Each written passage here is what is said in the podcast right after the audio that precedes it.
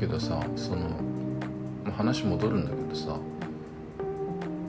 なんかさその俺がさその前の会社入る時にさうん。なんかマインドとしてはさうん。仕事なんてさ効率的にやってその短時間でパッと終わらしてうん。やった方がいいみたいな考え方がベースにすごいあっうんうんたんだよね。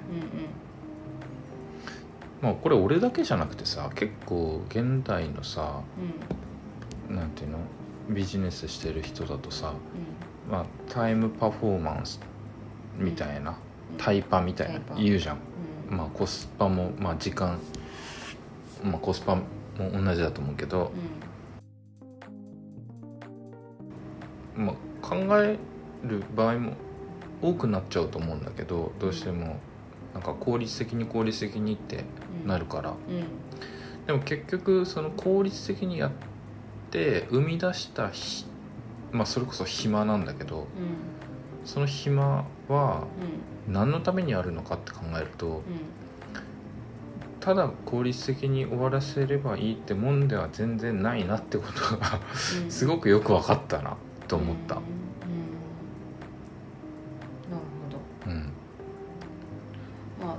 かな？わかんないけどその効率私の場合だと例えば、あの会社の仕事が100って考えた時に、うん。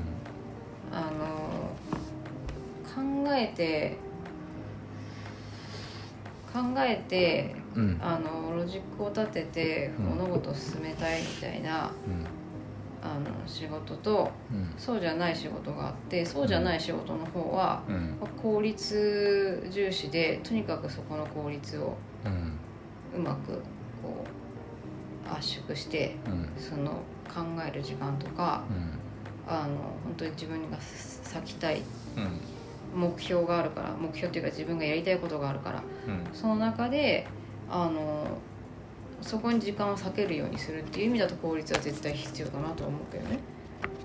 まあまあそう、うん。まあそうだよね。そうそう。だからそのなんだろう。そのなんある程度のフレームがあってうんそのフレームの中でうーんなんか効率を求めるものと、そうじゃなくて自分がやりたいものやりたもうやるべきことだったりとかっていうふうに分けた時に、あのそれがあのやりたいこととかが、うん。やるべきこととかがすごい明確であれば、うん。あのその効率を上げるべきところっていうのはすごいもう分かるからうん。あのその効率が効率が悪いとかっていう効率が悪いってそのうん。その文字通りの話じゃなくてうん。効率自体が悪いっていうあのことではなくて、うん。あのそれはそういう考え方もあるだろうなっていうふうには。うん。だからさその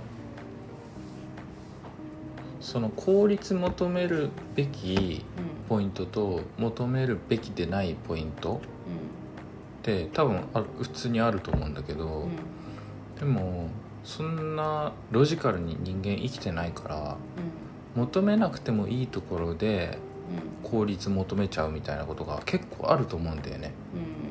うん。例えばさドラマさ、うん。2倍速で見る若者みたいな たまに聞くじゃん。っていうのはそういうことだと思うんだよね。で、うん。うんまあ、内容を早く理解したいっていうのはあるのかもしれないんだけど、うん。何のために見てんのみたいな。うん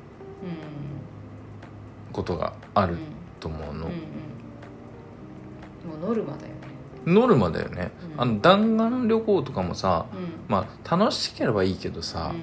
行ってきました的なノルマ的な旅行とかあるじゃん。そうそうノルマだと。ノルマだよね、で逆にその仕事で楽しめちゃう場合もあるわけじゃん。効率重視しないでさそのね楽しんでもいい場合があるけど、た楽しんでもう効率ばっかり求めちゃうとか。うんやっぱりその判断っていうかをこう誤っちゃう瞬間っていうのがすごくたくさんあるなと思う。思うんだよね。自分のことを振り返ってみても。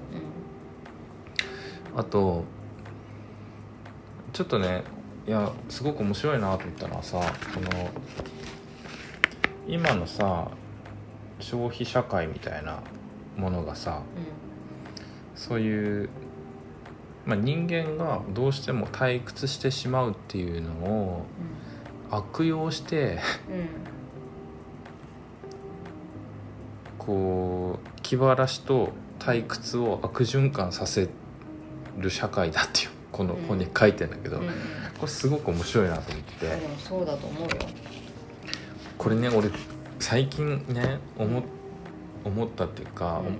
あ思ったことあるんだけどうなんかね YouTube でねあのブレイキングダウンっていうねんうん。格闘技のうん。があってうん。すごいバズってんだけどうんうん。格闘技の中では。うんうんこれ何かっていうとさあのプロフェッショナルなその格闘家が戦うわけじゃなくて素人みたい人がなんかこ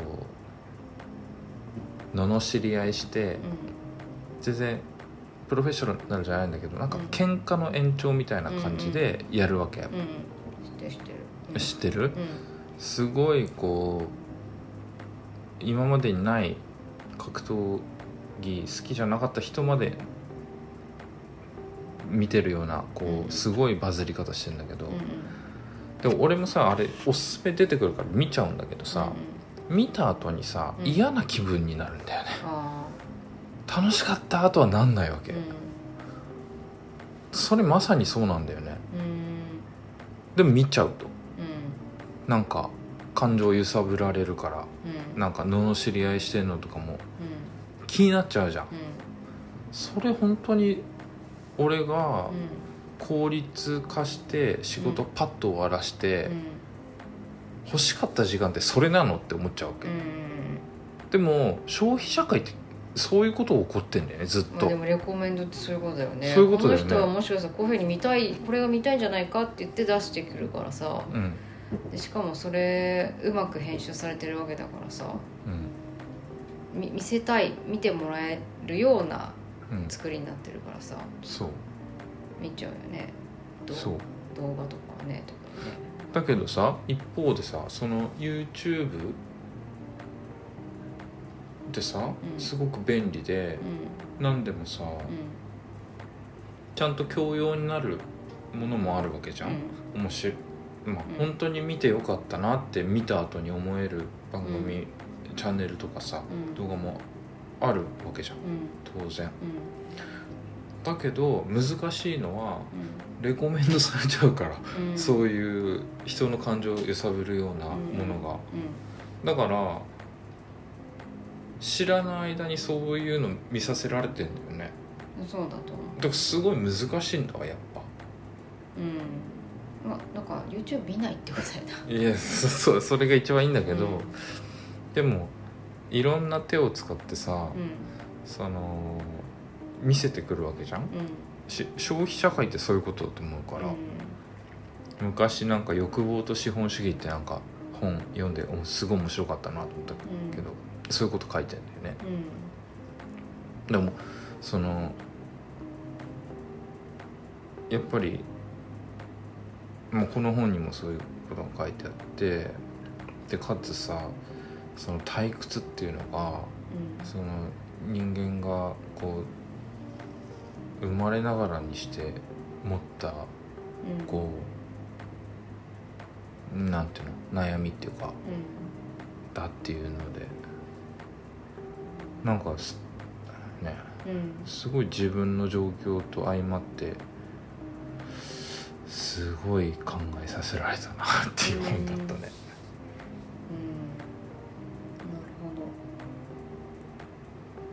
で行き着く先は あるのそれは。あで考え。いやでもねその今日伝え行ったじゃん。う今日蔦屋行ってさうん。俺あ、まあ、専門は建築だからさ、うん。久しぶりに建築のうん。本とか買ってみたの？うん。ことまあ蔦屋で買ってはないんだけど、うん。その場であこれいいなと思ってあ Amazon 今日アマゾンで注文何冊かしたんだけど。いけない。いやまあいけないんだけどさ。でもねうやっぱりその好きな分野だったり、うん。興味のあることを掘るっていうことがん。その人生を退屈に過ごさないためのやっぱりこう手段なんだなってことに気がついたね。で蔦屋帰ってきてから今日この「暇と退屈の倫理学」の残してた数ページ読んでたら、まさにそういうこと書いてあったから、うん。楽しむことがうんでああなるほどなと思ってなんかうん。実感とともにすごくいい本だったなと思った。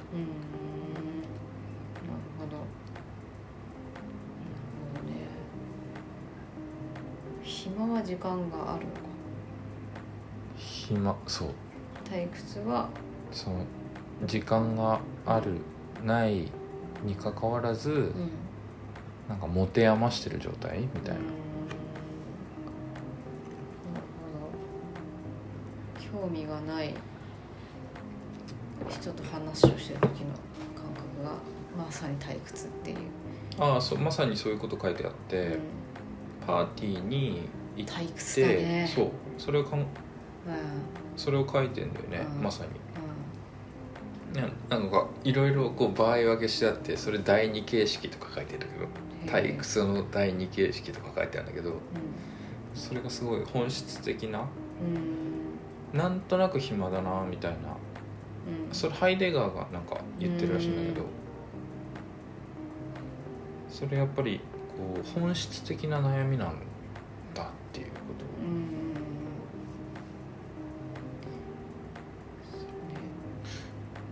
ん。俺昔さちょっと話またあれなんだけど、スチャダラパーいるじゃん。うん。スチャダラパーがうん。あの暇の歌歌ってんの知ってる？わかんない。なんか暇だからうん。この山そのそのリリックがねその暇だから川を登ってってみようみたいなやつで山についてみたみたいな。でで暇だからすごいいろんなことみんな考えるしうん。暇ってすごいすごい力持ってるよねみたいな歌があるの。うんちゃだらっぽいなあと思ったんだけど。うん。いい。すごい哲学的だなあと思って。うん。それはいい観点だね。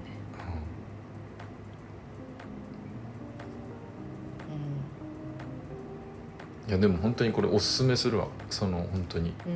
うんすっごい面白い。アートとかについてもかん書いてて。うん次々にさうん。新しい今までこんな考え方したことないよみたいなさアートが出てくるわけじゃん。うん。塗り替えるよう塗りに替えるね。あのトイレのうん。デュシャンね。デュシャンとかさ、あれもさその退屈とつつながってんのだから。あだからまあそういうことだよね同じ形式のところでずっとやってるとそれはまあそう。人,、まあ、人によっては、まあ、飽き飽きしてしまうっていうところもあるけどだからそこからね、そうブレイ観クスルーしてね観世界っていうのができちゃうんだよね、うん、ある形式ができると。うその観世界にんうん。人はとどまることができないから新しいその観世界をぶち壊すような価値観を持ってうん。ってくるうん。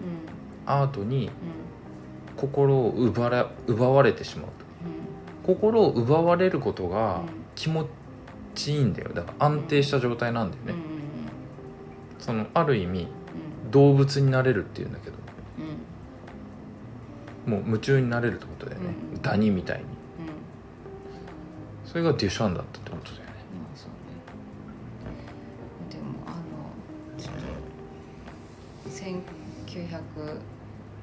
1917年なんですけどデュシャンがそれ出したの、うん。あそこあそこがでもと あそこでなんていうのかな。今と変わらないクオリティじゃないけどうん。もうなんかそうプロダクトをそのままポイって出しちゃった時点でもうなんか私が思うになんかもう物を作ること自体がもうナンセンスみたいになっちゃって、まあまあね。そうなんかそこがすごい頂点だったんじゃないかなってちょっと思ったりはするけど。まあね。うん。まあそこが面白さでもあり面白くなさでもなさでもある。よね。アそうそうそう。ねそうアートってだからあのそういうのをこう勉強してああそういうふうに乗り換えていくのの気持ちよさとかっていうのをこう、うん。歴史で勉強してくるけどうん。実際やっぱりこうさなんていうの美術館とかうん。ギャラリーとかでこう見て、うん。作品をすごい見てた時に、あのやっぱりその環世界じゃないけどうん。面白くなくなってきちゃうんだよね。頭で考えなきゃなんないから。もの,、うん。ものその目の前のものっていうよりかは、もう分かんないから見ても。うん。だからやっぱりこうどうしてもなんか解説を見たりとかその人の言葉を見たりとかしなきゃなんなくて、うん。素直に見れないからあのやっぱ絵とかうん。素直に見れるやっぱりあのちゃんとこう手仕事してるというかねそういった方がすごい楽に見れるっていうのに行き着いちゃうんだよね。なんかそれ、まあそそう美美術とかをさうん。勉強してそのなんかアートの関係者の人とうん。喋った時にうん最近本当になんかもう何も考えないで見れる絵とかがすごくいいみたいな言ってて分かりますみたいなうん。共感したんだけどあの本当にだからそれがなんていうのもうその環世界とかそういう退屈なのかもしれないんだけど、うん。そういう状況だったのかなっていう感じがするわね。ね。うん、なんかね。うん、なんかまあすでもそれで絵をずっと見てうん。なんか面白くないなと思ったらまた戻ってきてっていううん。こう繰り返しをねあのすれば循環すればまたいいんだろうからね。一つのところにいられないんだよねやっぱり人間まあそういうことだね。って、うん。あれだから前にもこのポッドキャストで話したさパンツを履いた猿っていうのも同じこと言ってんだよね結局、脱いだり履いたりしないといけないって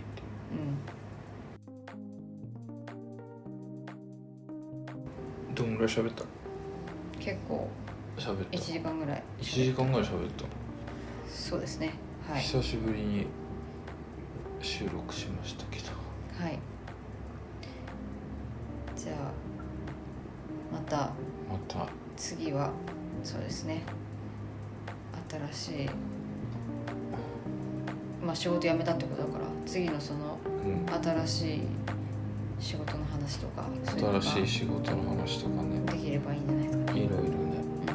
うん、はい。はい。それではまた、また。はい。はい